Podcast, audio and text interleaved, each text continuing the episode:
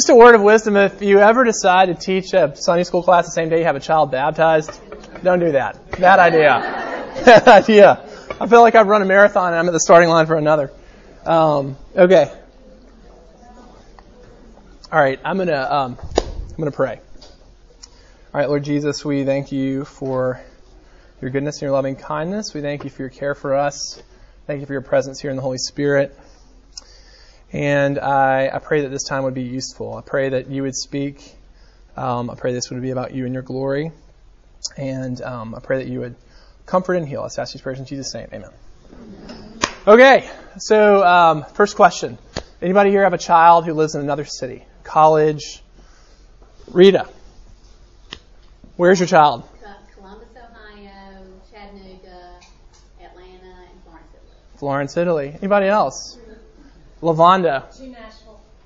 To, to Nashville. Sybil, yours is exciting. Tell us. France and Baton Rouge. Equally as exotic. Um, cool. Okay. So yes, Dominican Republic. That's that is pretty exotic too. Uh, so I have I have uh, three children. One of my children lives in heaven. Uh, most of you um, most of you know that. Um, but you know, in the same way that if you have a child who goes to a college, so if your kid went to Texas or UVA um, or Ohio State, you all of a sudden become very interested in where your child is. You know, you you buy the T-shirt, right? And you you all of a sudden are interested in their sports teams. You're all of a sudden a Texas Longhorns fan, or you know whatever it may be. Um, you're you know kind of excited about the campus. You learn about the campus. You might sign up for their Twitter account. You check their website, all that kind of stuff. So because I have a child who lives in heaven, I'm I'm particularly interested in heaven. And so with this class, um, and by the way, I'm not the only person in this room who has children who live in heaven. You know, there are people who've lost children, you know, like in the same way that I have. But there are also people who've had miscarriages or stillborn children, or people who's, you know, just just pregnancies that ended early and uh, your child lives in heaven. Like you'll meet your child someday. Uh, my uh, I have four siblings who live in heaven. My mom had four miscarriages before I was born, so I have four siblings who live in heaven. And so, um, so uh, my hope is that this will be um, something that is hopeful and helpful for you if you're in that boat, and regardless of whether you're in that boat. Um, this will be uh, this will be something that will sanctify you. And here's what I've found. I think about heaven far more than I ever used to. Someone who I used to live with every day and who, you know, very tangibly, you know, one day, uh, I'll just tell, it, sorry, tell the story because there are a lot of new people in the church now. But, um, my, I a three year old child and he was about three and a quarter years old. One Sunday he told us that he wanted to go see Jesus and he wanted to go, you know, wanted to go get in the car, go see Jesus and he uh, then he started to ask some questions about heaven, like, what, am I going to meet Adam and Eve in heaven, and um, that kind of stuff. And then he really he made a profession of faith. He talked about how Jesus died for my sins. Uh, Jesus died on the cross. Okay. And then, you know, I went off on a night trip, and that that night my child died. He just he passed away in his sleep, and we we don't know. It's it's classified as sudden unexplained deaths in, uh, in childhood, which is a medical way of comforting parents, but really it just means we don't have no idea what your child died from. So, um, so anyhow, so with for me, I think about heaven a lot. It's a lot more concrete for me than it used to be. It used to be very abstract, but I have a child who has a real life in heaven. He has real friends. He has family. He eats meals. He plays. He explores. He's with Jesus. He sings. He does all kinds of things. So, and it's a little bit easier when you, when you have a child who's kind of at the beginning of their life in human terms when they die because you think like he's going to live a full, you know, his full life like his teenagers. I don't really, actually, I don't really know how that works, but um, you know, if he's, you know, because I, I, I'm I'm hopeful that he'll be a little three and a half year old when I get there. Um, but um, but uh, so it's it's a very real thing for me.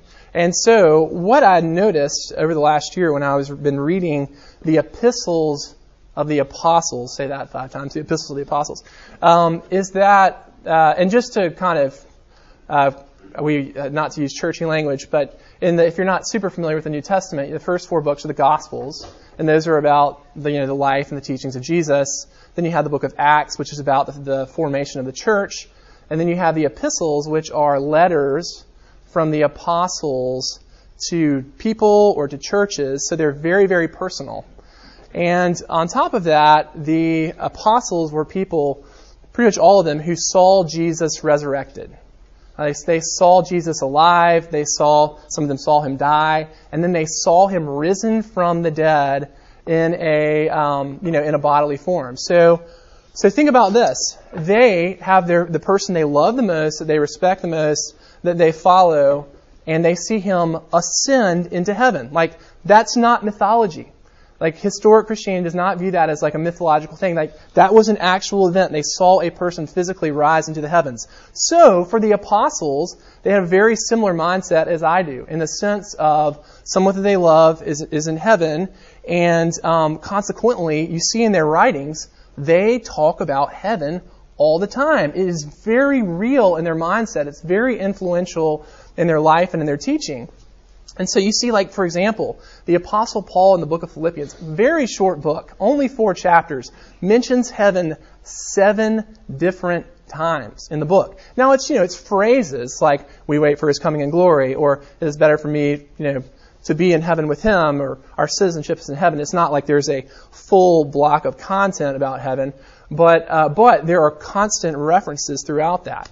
So, um, so what I've noticed, what I've kind of been doing over the last year is looking at how, paralleling how having a child, having a far more concrete and real view and understanding of heaven has influenced me and seeing in a similar way how it had, how it influenced and played out in the faith of the apostles. So with this class, um, uh, they're kind of this is a three week series. This week we're going to talk about what it means to uh, seek things that are above, and uh, from Colossians three. Next week we're going to talk about how it is that the hope of heaven suffers people, or, suffers people, comforts people who are in suffering. Um, yeah, you see in the books that are most targeted about suffering, there are tons of references to heaven. And then, um, so, um, and the last one is going to be how it is that the thinking about heaven sanctifies you, how it makes you more like Christ, how it uh, leads you to repentance from sin, and how it uh, gives you a mindset that's more focused on mission and evangelism. And so, three purposes here today are going to be one, to increase your knowledge about heaven. Now, this might be a total fail, but I'm going to give it a shot, okay? I've got two sheets of paper here. You can see how well prepared I am with a blank sheet of paper and a pencil. Um, and what I want you to do, I'm going to pass it around. And on one sheet, I want you to write down the number of years that you have been in the church. You can make an estimate. No need to get, you know, too too uh, too detailed on that. But say you know you you grew up in church your first 20 years, you took your 20s off, came back in your 30s, you're 40 now. You can say like you know I've been in the church for around 30 years, okay? And then I want you to write down on the other sheet of paper the number of lessons that you have heard on heaven. Uh, I would say that heaven is one of the most neglected doctrines in the church. Um, here you go. Start here. Here's a pencil. It's one of the most neglected doctrines in the church. To give you evidence of that, uh, Systematic Theology. It's a, it's a, a Dutch Reformed theologian. It's standard systematic theology in any kind of Reformed leaning seminary. And uh, it is a nine, over 900 pages, and there are two pages dedicated to heaven or the new heavens and the new earth. Uh, David Martyn Lloyd Jones, his systematic theology is over 800 pages long. One page dedicated to heaven, the new heavens and the new earth. Berkhof has 50 pages dedicated to baptism, uh, and two dedicated to where we'll live for eternity. Um, so I think it's a, a, very neglected teaching in the church. Um, second, uh, second is hopefully this will encourage you to think about heaven, to have a, a, a more of a mindset um, and thinking about more in your daily life as a part of your faith, because it's extremely sanctifying and hopeful. All right, so the main text we're going to work from today is, um, by the way, there's a really pretty painting. Someone, uh, a painter was praying for us about a week after our child died, and uh, while she was praying for us, she's, she had this vision, and that is her, that is her depiction for this vision she had of my child in the arms of Christ in heaven. Pretty spectacular. Um, but Colossians 3, 1 through 4. If then you have been raised with Christ, seek things that are above where Christ is, seated at the right hand of God. Set your mind on things that are above, not on things that are on earth. For you have died, and your life is hidden with Christ in God. When Christ, who is your life, appears, then you also will appear with him in glory. All right. So first thing I'm going to do is just walk through this text in a, in a cursory manner. Um, am I? I'm kind of in the way. Am I in the way? No. All right. It's all good. Um, all right. So first, the, the, the basic point of what Paul is trying to get across to the, the church at Colossae is to think about heaven more. Make it more a part of your daily meditation. That's kind of the bottom line. Um, but it starts out and he says, If then you've been raised with Christ, so basically this is a reference, like if you're a Christian, like if you're a person who has uh, had your sins forgiven by Christ, then you should seek things that are above where Christ is seated at the right hand of God. Now, it'd be temptation. When I used to read this, there was a temptation to uh, think of th- things that are above as just like spiritual things, you know, the Bible or Christian truth. But you see, he he qualifies things that are above. He says, "Where Christ is, seated at the right hand of God." So he is specific. He's not talking just about like truth. He's talking specifically and concretely about heaven. And something that is interesting I thought about is I started to read about heaven and other world religions. And also, in particular, salvation. Like, how does a person get into heaven? And one thing that is very interesting that I found about Christianity is that really Christianity is probably the only world religion where you could actually seek things that are above because in Christ, Christianity is really, and it's, you don't want to make generalizations about other world religions because there's a lot of diversity within different religions. There's, there's diversity within Islam and with Buddhism and Hinduism and so on and so forth. But in general, a person has no assurance of salvation in other world religions because their acceptance, whether they you know end up in heaven or in hell in the afterlife, is dependent upon their performance. So in Islam, I'd heard people say this, and I was like, I should probably read the Quran and see if it's true. It's actually true. In the Quran, the image for salvation is at the end of your life, if you have um, more good deeds than bad deeds, if they outweigh weigh the, the bad deeds on the scale, then you're in. But if you've got more bad deeds, then you're going to hell in Islam. And so, how can anyone quantify their deeds, right? And I don't know about you, but I'd be, I mean, I, there wouldn't be any, there wouldn't be lack of clarity for me. I, I know exactly where I'd be going. Because there are about 50, you know, fits of anger, jealous thoughts, uh, you know, fear, profanity, whatever it is for every, like, good thing I do. So there, there would be plenty of clarity for me. Um, but anyhow, but you really don't know. A Muslim really doesn't know at the end of their life where they're going. Uh, and same thing with Hinduism and Buddhism uh, you know, it's it's either you're gonna you'll end up um, it's, it, again depends on if your good deeds outweigh your bad deeds, and you might end up being reincarnated back into the fallen world. That would be incredibly that would be despair filling for me. Um, in a different state. Anyhow, you just don't know. You really don't know. But in Christianity, if like the question is, have you asked Jesus to forgive your sins? Like, who are you depending on, yourself or Jesus? And if you're like, I, am trusting Jesus. I'm trusting that I'm asking Jesus forgive my sins. Then you're in. And you have clarity on that. And you actually do have certainty that your home is in heaven. That is, that is where you're going eternally. And so, um, so this is a unique blessing of Christianity that we actually can be like, hey, that's where I'm headed. I know where I'm headed because Jesus has forgiven my sins. All right. So next, he says, um, he says, set your mind on things that are above not on things that are on earth. And so again, he's kind of reiterating the same thing. And um, but this this this is a little bit different in the sense that he's saying like your expectation should be on things above, not in things of this earth. And this is this is very convicting for me. Think about how you know kind of dissatisfied we can be with our lives. You know, different things about our life. You might be dissatisfied with your health. You might just be like, gosh, I wish I had a better house. Uh, I, I, I, you know, I wish I had more money. Um, you know, I, I wish I had a better body. Whatever it is that you're dissatisfied with, well, of course you are, because God has a mansion that He has designed perfectly for you in heaven. It's probably made of pure gold. So of course you're dissatisfied, no matter where you live. Even if you live in a castle, if you live in Versailles, you should be dissatisfied compared to the house that you'll live in forever in heaven or in the restored earth. Or, you know, your body. You, you know, in the restored, you're going to have a new body. You're going to have a perfect body with no, um, you know, no, no inner tube that we're working on here. Uh, no lump, no, no, but you know, no, no sickness, no eczema. Lord Jesus, my children and their eczema. Um, no eczema for Cam in heaven. Good gravy. Can you only put Aquaphor on a child so many times? Anyhow, so anyhow, so he's saying like, yeah, don't, don't, don't, ex, you know, don't put your expectation on things here. That's why I think bucket lists are kind of overrated. Because anything that you can do here on earth, you're going to be able to do in the restored earth. And so we don't we don't just need to like panic that we're just you know, the FOMO, fear of missing out, right? We don't, we need to die to FOMO because anything that you love and you know want to do it is going to be on offer for you in heaven and the restored earth.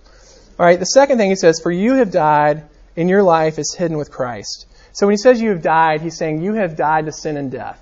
Like you are no longer under their dominion.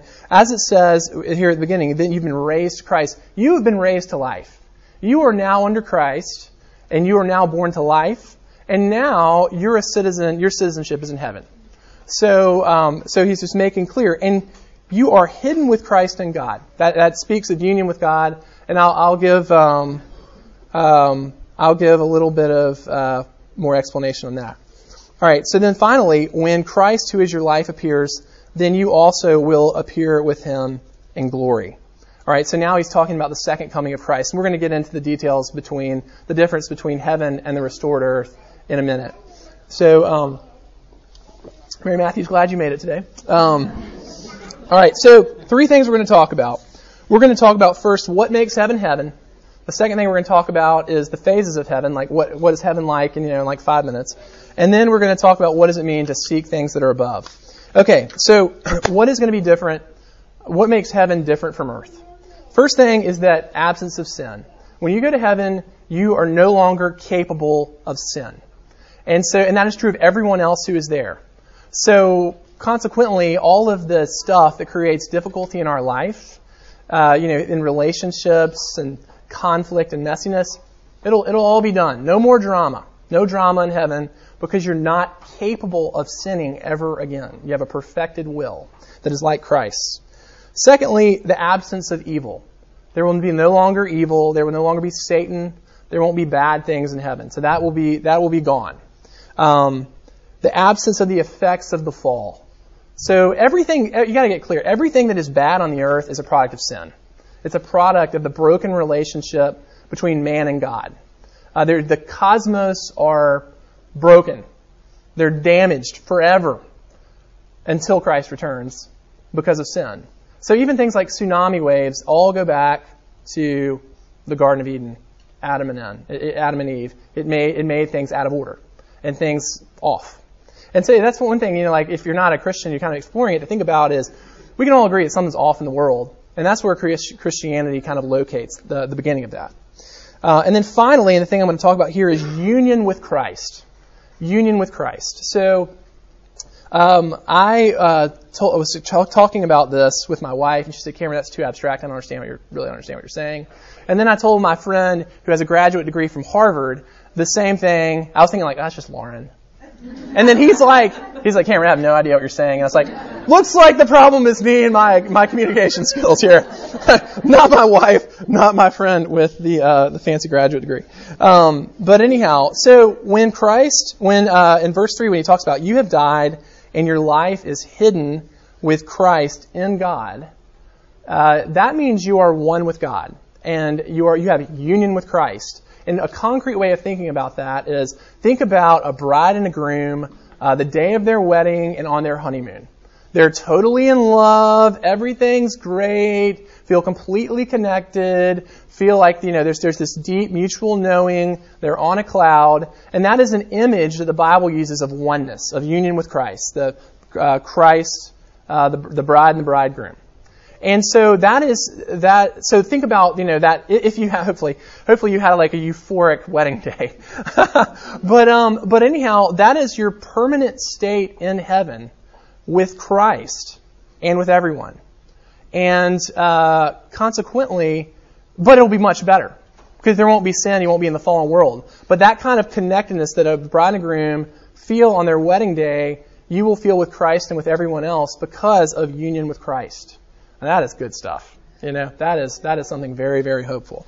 Um, and so, um, and so, one thing I think about a lot is if you're a Christian, when you become a Christian, you enter into union with Christ.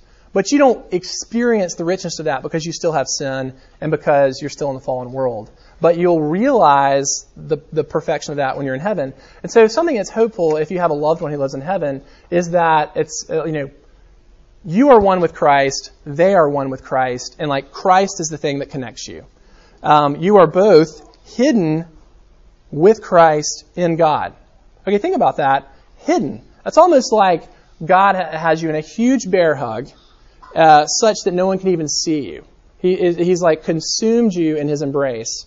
Well, your loved one is also in the embrace of God in a similar way. So, probably one thing I think about is one of the deepest ways that I feel connected with my child, and one of the ways that I'm most motivated to connect with Christ is because of union with Christ. The more I feel connected with Christ, the more I have a sense of connectedness with my child because it's like it's like Christ is the oak tree and it's a but it's a really big oak tree that you can't see on the other side and so it's like when I embrace the oak tree who is Christ my child is embracing the oak tree on the other side. Can't see him but we're holding the same oak tree and the oak tree is Jesus. Awfully metaphorical but hopefully that works. Um, so so that is union with Christ and that is one of the defining things about heaven. And that is why the, that is why, you know, uh, oftentimes people who are um, outside of the church hear Christians say that, like, well, it doesn't matter how good a person you're, you are, um, you, no matter how moral you are, you know, that doesn't, that doesn't save you. That doesn't, like, give you assurance of salvation. And it's because heaven is not defor- defined by the morality of the people. It's not like, well, heaven's so good because everyone here was just so darn good. Heaven is good because the people there have been forgiven and have entered into union with Christ. That's, that's an aspect of why it's so good. So, so anyhow, so that's just a, another little thought there. Um, all right. So, one other little thought on that. Yeah, I've got time for that thought. Um, is as soon as you become a Christian and you enter into union with Christ, you, it's like your home changes. Paul says in Philippians 3, For our citizenship is in heaven, from which we eagerly await for a Savior the Lord Jesus Christ, who will transform the body of our humble state into conformity with the body of his glory by the exertion of the power that he has, even to subject all things to himself. So our citizenship is in heaven. Peter uses this language too. He talks about how we are elect exiles. We are now foreigners in this world. That's another translation that word. We're foreigners. So like we're not meant for this world. Our home is in heaven and we're like getting closer to our real home, our true home. Because that's where we're going to be for like eternity. Trillions of years, right? We're just here for a very short period of time. All right, so next, phases of heaven. Um, notice, notice in Colossians 3 how first Paul talks about if you've been raised with Christ, seek things that are above where Christ is, like where Christ presently is, seated at the right hand of God. And then at the end he says, when Christ, who is your life, appears, then you also will appear with him in glory. And um, and so here's the thing: if if a person dies today, or like for my child, my child is in what people theologians call the present heaven. Some and they sometimes call it the intermediate state. And then it's almost in it's hey, we're going to talk about it. It's really good. It's a really good place to be.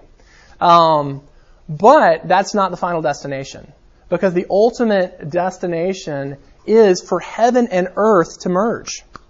Heaven and earth to come together so that the existence of heaven is present in this world. This will be a perfect place again. Eden will be restored, but actually it'll be even better because the serpent, Satan, and evil is completely banished forever. So there's no, no, there's no shot of them coming back. And, and actually our will is actually enhanced in the restored earth as compared to Adam and Eve, because they could sin, as we know, and uh, and we cannot sin in the restored earth. So so anyhow, so just a little bit of clarity on what we're talking about as far as the present heaven versus the intermediate state. And some things we know about um, heaven now is that you'll be in perfect relationship with God and everybody else.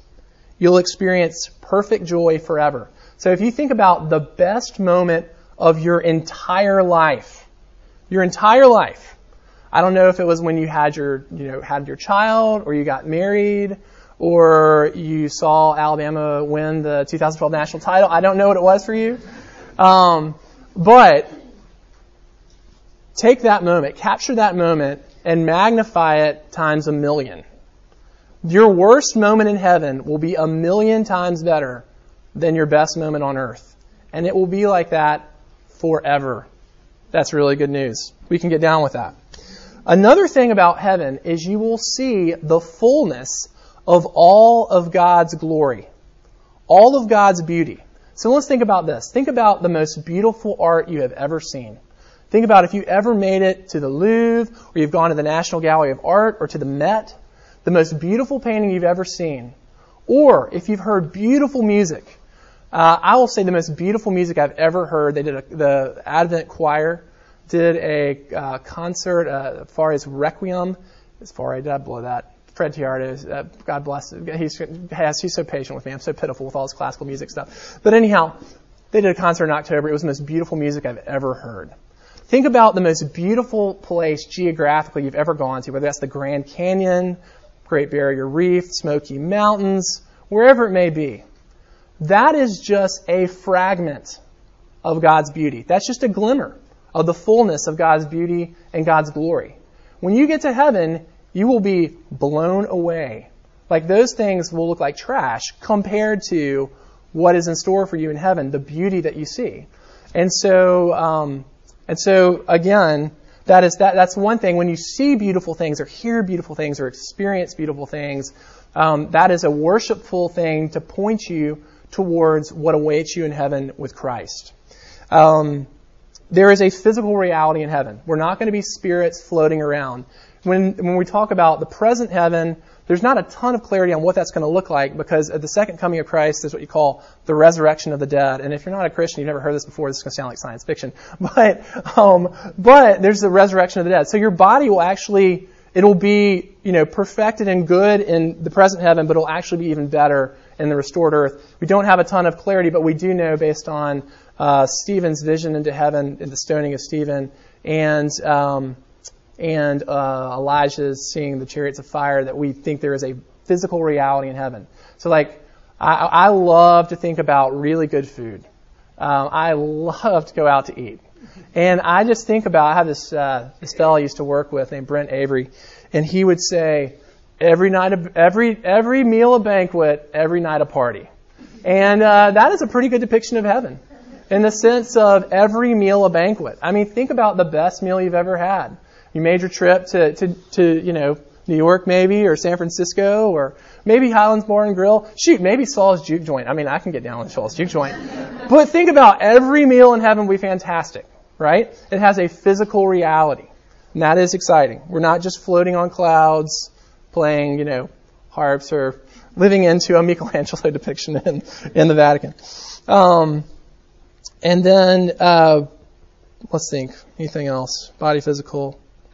Oh, we'll understand everything perfectly. We'll have the mind of Christ. We'll, things will make sense to us. All the things that we were so confused by, all the things we were frustrated by, all of the, the lament and the mystery that we had in this earth, uh, we won't have that anymore. We'll, we'll, we'll be completely content with reality and we'll have a sense of understanding. That's not to say that we'll be as smart as God, but we'll have seen God's glory and our will will be perfected to a point where we get it. We totally get it and we're totally at peace with whatever happened in our life. Um, and then another thing we know that in heaven, um, that the, uh, the, the people in heaven pray. They're praying for the church. So it's not like no one's looking down from heaven. Like my child is not looking down and being like, "Oh, Dad, you just totally botched that thing from Philippians three," or "Oh, Mary Matthews, don't worry, you'll get your, you know, you'll get your apple juice later." That's not that's not happening. But the the people in heaven do have some sense of what's going on to the effect that they pray for the church. They pray for us. So I think I think my child is probably praying for my talk today. I think that that's a possibility. I, I'm I um but but as far as like him being in attendance, like looking down on us, that's not happening. Um, that would be I wouldn't want to be. If I'm there, I don't want to. I mean, this is I want to be out of this. You know. All right. So then the restored earth. I'm not going to spend a ton of time on that, but the restored earth is when every people group in the world has heard the gospel, um, which is why the the missionaries who are speaking in the dean's class right now why their work is so important. Uh, when every people group has heard the gospel, then Christ will return, and heaven and earth will merge, and we will have, uh, you know, it'll uh, it'll be paradise on earth again, and it'll be great. And so, I, one thing to me that is very encouraging about this, and that helps in thinking about heaven, is the things that you like to do on earth. I feel pretty darn confident you're going to be able to do them in the restored earth. If you really like golf, and I'm not meaning to trivialize this, I love to ski. I like to play golf. And I'm confident in the restored earth I'm going to be able to ski, but there's not any risk of falling. There's not any risk of getting hurt because there won't be any more pain. All of the effects of the curse are gone. There won't be any worrying about, well, I'd like to ski for five days, but the budget calls for four days, you know? Not gonna have to do that because we are co-inheritors with Christ. Everything that belongs to God, He shares with us in the restored earth. So that is something, you know, when you're think, trying to set your mind on things above in the way that Paul calls us to do, that's a good thing to think about. Unlimited skiing, unlimited golf, without ever throwing a temper tantrum if you hit a bad shot because you're not a sinner anymore, right? So anyhow, so these are some things about the restored earth. Now finally, how, you know, how do we seek things that are above? Uh, what does that mean practically for us? So the first thing is, I would say that it is helpful just to learn more about heaven, to read more about heaven. Um, three things I would recommend. Randy Alcorn has a book called Heaven. It is 500 pages long. But you can really do a lot of picking and choosing because he divides the chapters. They're very short and they're all very topical and it's usually it's based on questions that people have about heaven. Like, will my dog be in heaven? He answers that question in the book.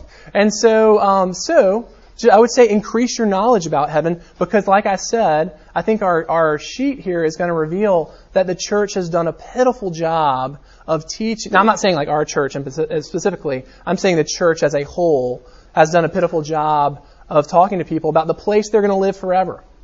Um, and so increase your knowledge. Read the book of Revelation. I know it's intimidating. I know it's scary. Um, but uh, if you get a good commentary or you listen to a good preaching series on it, it really is more accessible than you might think. Uh, the, with the audio for this talk, it's going to have a link to a commentary that's very accessible on the book of Revelation by Vern Poythress. Um, and it's uh, yeah, it's good. And so that's one thing you can do. If nothing else, you can just read Revelation 21 and 22 because that's where the most concentrated information is on the restored earth. Um, but anyhow, um, and then also to David Platt from uh, Church of Brook Hills. He did a series on Revelation, and while I was reading the book of Revelation last year, I was listening to the sermon series at the same time. It is very good. It can be pretty intense at times, but it, anyhow, it, it's it was I found it to be good. All right, a second thing uh, about how to seek things that are above, good, um, is think about your life from the perspective as if you were in heaven. Okay, so an example of that, uh, you know, when you're in if you're a man, no matter what phase of life you're in, there's some financial thing that you're worrying about next. You know, if you're if you have small kids, you're like, how are we going to afford the house? And this, you know, and how are we going to afford a house? And then it's like, how are we going to afford all this little league stuff? And then it's, how are we going to afford college? And then, oh no, what are we going to do about retirement? Right?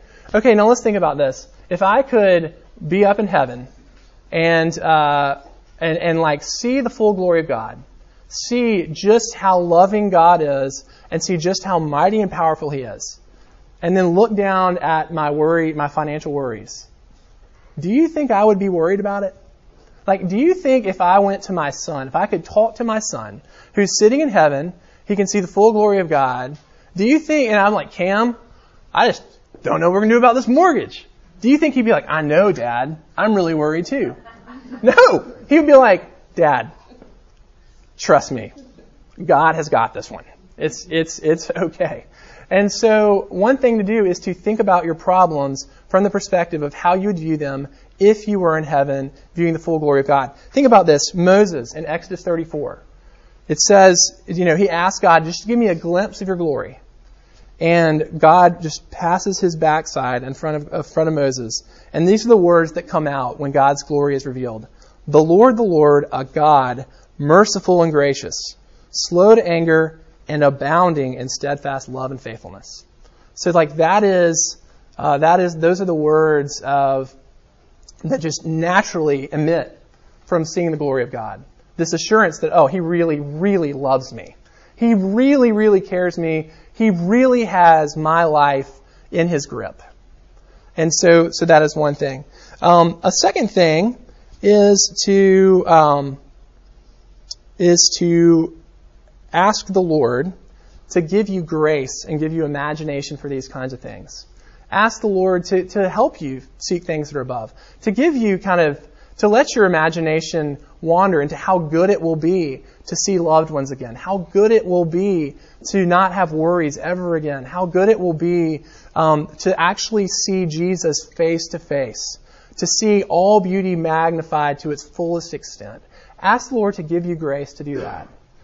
And then the last thing that I would say is think about the restored earth, because that's a lot more concrete. Think about the places that you go here and now, the things you enjoy, the, the hobbies you like to do, um, and think about that perfected. Think about it better than you ever could imagine.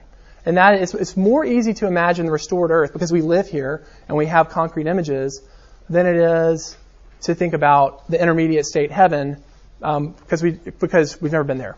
We haven't been there yet. And so the last thing I'll say is this: love this image.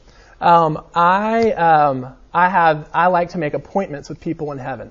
So we were riding back from Chattanooga uh, from our mission trip, and we were all talking about how much we like to ski. And I was like, when the Earth is restored, we're all going out to the restored Earth equivalent of Vail, and we're gonna have we're gonna have we're going to have the greatest ski trip of all times. Let's do it. Book it. You in? You in? You in? All right, great.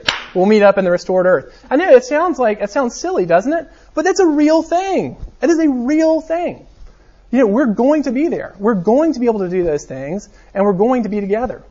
And so the thing I love to think about is, I don't, I don't like to go there very often, and, um, but at my son's grave, I went out, the last time I went out there, um, I just, it's like the Lord kind of gave me this thought of, when the earth is restored, I'm going to go with him to Elmwood Cemetery. I'm going to dance on his grave. I'm going to taunt death. And I'm going to talk so much trash.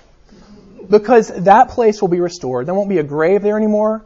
There won't be any sad connotations or associations. And that is a, that's going to be a real place. And it's going to be a real event. And if you all want to come, you're all invited. all right, I'm going to pray for us. And, um, I think I probably need to let you go. All right. Um, Lord Jesus, thank you, um, thank you that you've made this all possible for your life, your death, and your resurrection. And I thank you, Lord, that we have a home in heaven. I pray you give us the grace to imagine it. And um, I pray that this would uh, give us hope and comfort and joy. I ask these prayers in Jesus' name. Amen. Hey, one last thing, can I, if I may throw in. Um, this is a book called Safe in the Arms of God. It's written by John MacArthur, and it's about you know the question: Did children go to heaven? And, uh, and, and, it, and he emphatically, John, John Carper, MacArthur is the biggest theological curmudgeon in the world. He's the least sentimental person. And he, he is like, absolutely yes. Absolutely yes. So, um, recommend this book to anyone who's ever had a miscarriage or had a child die early. And, um, and yeah, I'm just going to leave this on the, on the stage if anybody just wants to grab it. It's a, it's a free copy. So, thanks. God bless.